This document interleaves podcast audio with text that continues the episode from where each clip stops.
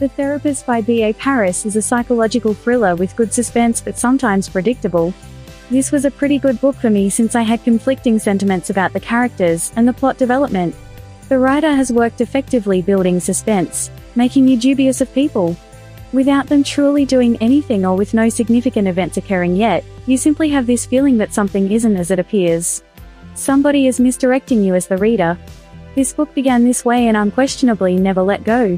Each character is unreliable, even the storyteller now and again made me question whether I could truly trust her.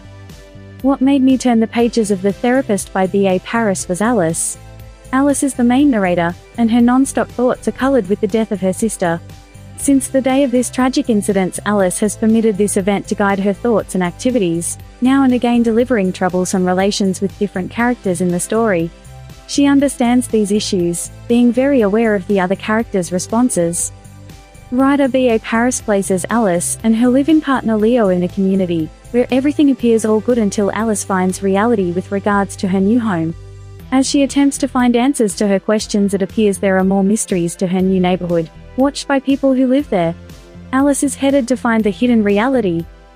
As she works her way through the pieces of information she comes across, processing them with a layman's set of police procedural principles.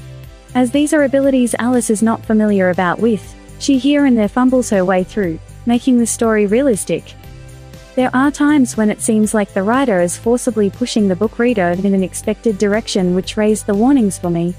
Despite the fact that the final killer was the person I speculated, there were a couple of twists tossed in that I had never speculated. Overall, The Therapist by B.A. Paris is a good read that will keep you interested throughout. Thanks for listening this book review podcast. If you like this review, don't forget to follow, so that you do not miss any of our future podcast. Also show us your love by sharing it with your friends and family.